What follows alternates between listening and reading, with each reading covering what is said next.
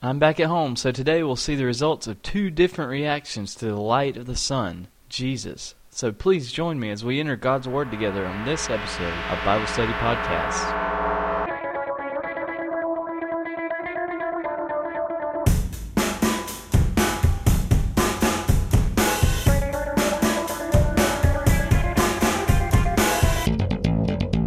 Welcome back to Bible Study Podcast.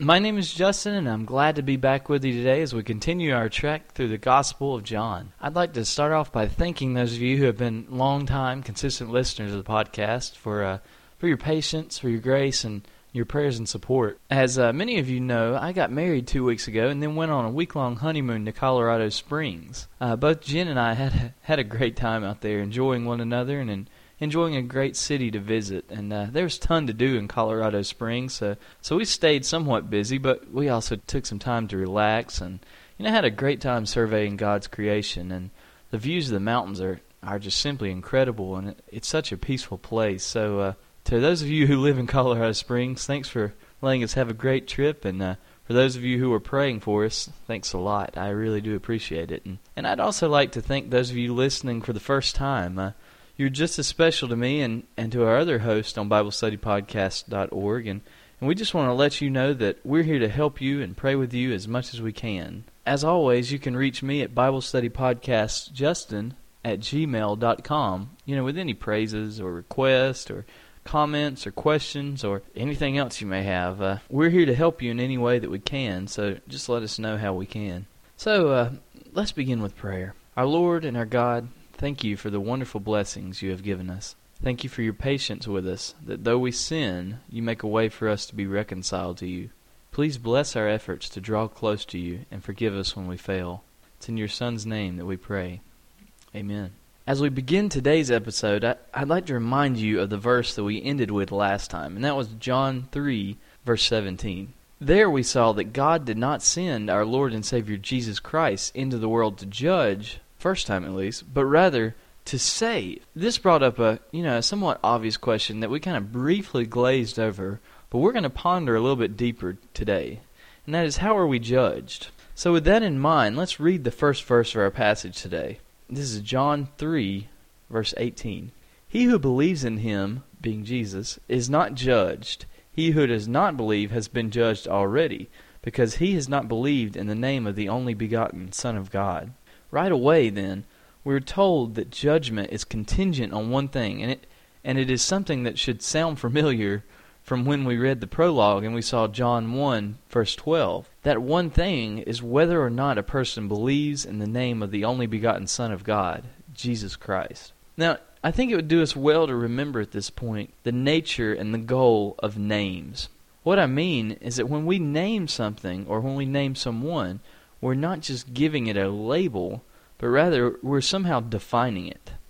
Let me give you an example of what I mean.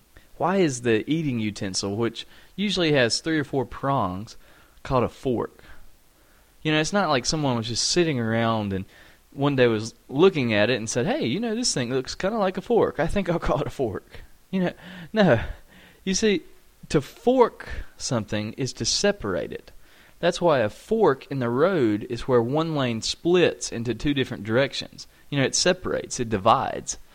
And see, in the same way, the instrument that we call a fork was called that because it's used to separate and to divide food. I mean, anybody that's used a fork realizes that. You, you stab it in there and you pull off a piece of your food and you eat it. Or you, you grab it and you separate it away from the food. So you see, the name fork is a way of defining what it does. It is a name for it, but it also tells us a little bit more about what it is, not just what to call it, but what it does. In the same way, when we're talking about believing in the name of Jesus, we are talking about believing in the nature of Christ, that is, in the nature of how he is. In other words, if one believes in the name of Jesus, he's believing that Jesus is the Son of God who has taken on flesh to come and die on the cross for our sins rising on the third day to bring us life. Now, this verse is saying that the means by which we are saved, or not judged, is by believing in the finishing work of Christ on the cross. You know, this is what separates the Christian from the non Christian, the saved from the lost. It's the belief in Jesus' saving work. Now, knowing that, let's continue on to find out what this judgment is in verse 19. The verse reads, This is the judgment, that the light has come into the world, and men love the darkness rather than the light, for their deeds were evil. Now I think this is just fascinating because verse 18 told us that whoever does not believe has already been judged. And here in verse 19, that idea is kind of expanded on as we're told that this judgment is a result of the fact that Jesus, the true light, came into the world, yet men love darkness more than light. Why is it that they love dark more than light? Well, this verse says because their deeds were evil. The word evil in this verse means wicked. Now, on the surface, this still doesn't really tell us why they love the dark more. But in verse 20, we're going to see that this idea is going to be unpacked a little bit more for us. So let's read on. For everyone who does evil hates the light, and does not come to the light for fear that his deeds will be exposed. Now it becomes a bit clearer for us. Men love the darkness more than the light, you know, the light being Jesus, because their ways, their deeds, are wicked, and they fear that if they come into the light, their wickedness will be exposed. It's here that we begin to make sense of what John said all the way back in chapter 1, verse 5, when he said that the light came into the world, and it shone in the darkness, but the darkness did not comprehend it. You see, the world does not understand why someone would want to go to the light, because it's in the presence of the light that one's sins are clearly seen. It's there that everyone can see how wicked a person really is. It's in the face of Christ, the only sinless man, that we see our sin. It's in the face of a holy God that we recognize how unholy we are. And to the world, this doesn't make sense. They can't comprehend it. Why would you do that? Why would you expose yourself? I think on a personal level, this should also tell us something about why it is that some of our friends, some of our acquaintances, some of our family maybe, won't come to church with us when we ask them, or you know, repeatedly decline our invitations to a Bible study or to a church function. You know, they're busy or they just always seem to have a way to get out of it. It very well may be because they are afraid of what others will see in them. They may be afraid of what they'll realize about themselves. It is awfully painful to see yourselves in the light of a holy God. You know, we must remember that when we talk to our unsafe friends, our unsafe family, and these people that we meet, may not be as simple as just getting them to go to church one week. You know, we may not be able to walk up to them and just say, "Hey, you want to come with me?" and they'll say yes we may have to build into their lives so they will trust us. You know, we may have to build a bond there so they'll see that we're not trying to expose them to hurt them, but rather we want to expose their sin so they may be saved. We'll talk about that in a moment, but just realize here at this point that you know this may be why it's not easy to always share our faith. It we do face barriers. Why is this? Because people are afraid of the light. People are afraid of being exposed. And one interesting note I, I'd like to make before we get out of verse 20 is the fact that the word evil in verse 20, where it says that everyone who does evil, this word carries the meaning of worthless. It's not wicked like we saw in verse 19, it's worthless.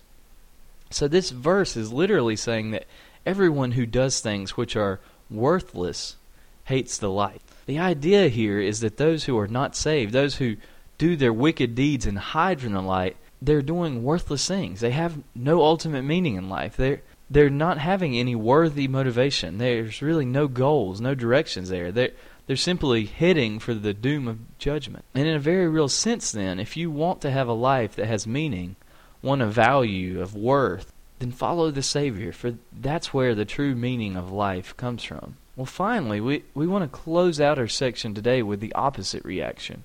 Most of what we've been talking about today is, is the reaction of those who do not believe in the name of Jesus Christ. However, verse 21 closes out this section of our outline. You know, this part of our outline that we're calling differing reactions to the light of the Son, well, it closes out this section of our outline with a statement about those who do believe. Verse 21 reads, But he who practices the truth comes to the light, so that his deeds may be manifested as having been wrought in God. You see, the person who practices the truth, that is, the person who practices what is true, what is right, that person comes to the light. Now, as we mentioned earlier, there are two responses to the light.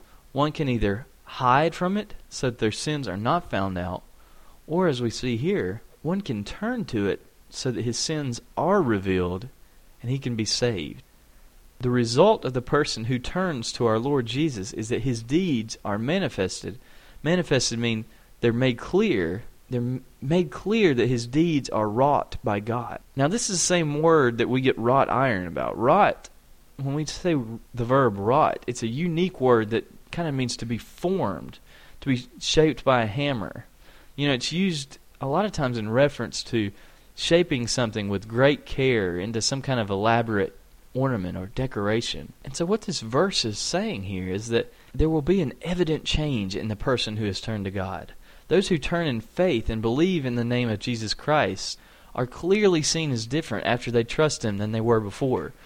There's a transformation there. You know, their deeds are different, their way of life is different because they're living in truth. They're not having to hide in wickedness. They're living in truth, and so they're being shaped by God. They're literally being shaped in God, meaning God is making them as His own. Now, you see, back in the prologue, we mentioned how there was a definite difference between the light and the darkness, but we kind of just left it at that. But now we're beginning to see that, that the difference comes not as a result of the surroundings. You know, it's not because of where you're standing that you choose light or dark, but rather it's a result of how one reacts to the light. The light is a central issue here man is once again given the responsibility for his actions. And this is where the difference can be seen between dark and light. The one who reacts to the light, that is to Jesus Christ, by hiding in order that his wickedness not be exposed, is already judged. That's verse 18. For he has rejected the Son of God by his unwillingness to see himself as a sinner and repent, trusting in Jesus.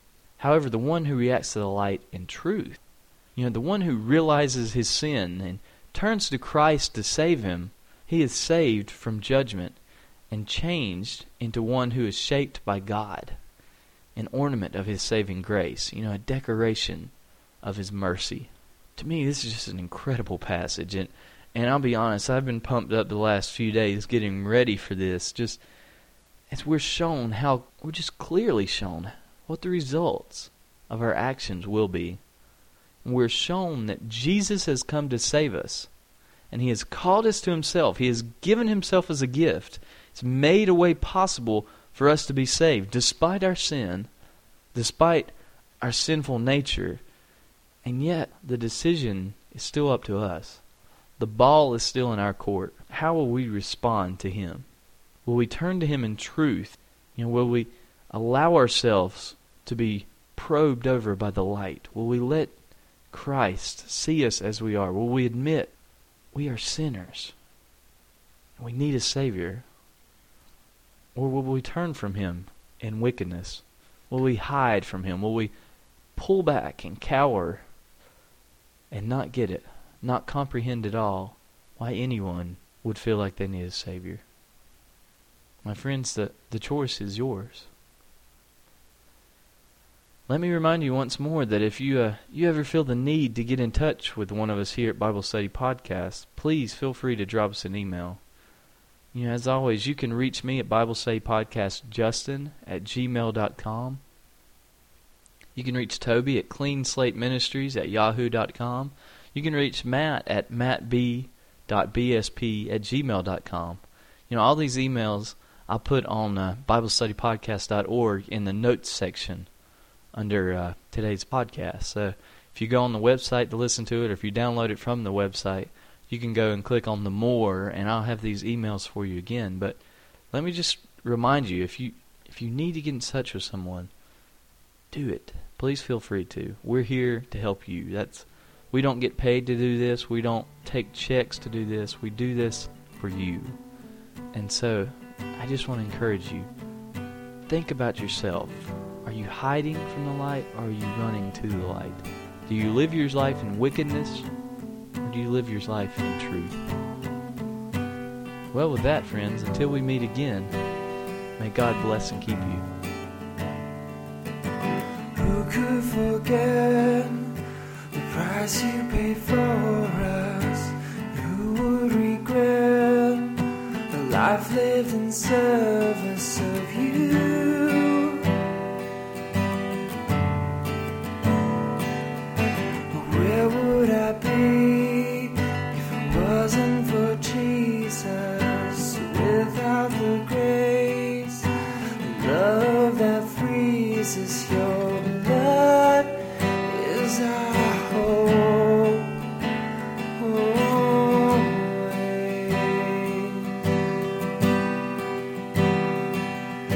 起。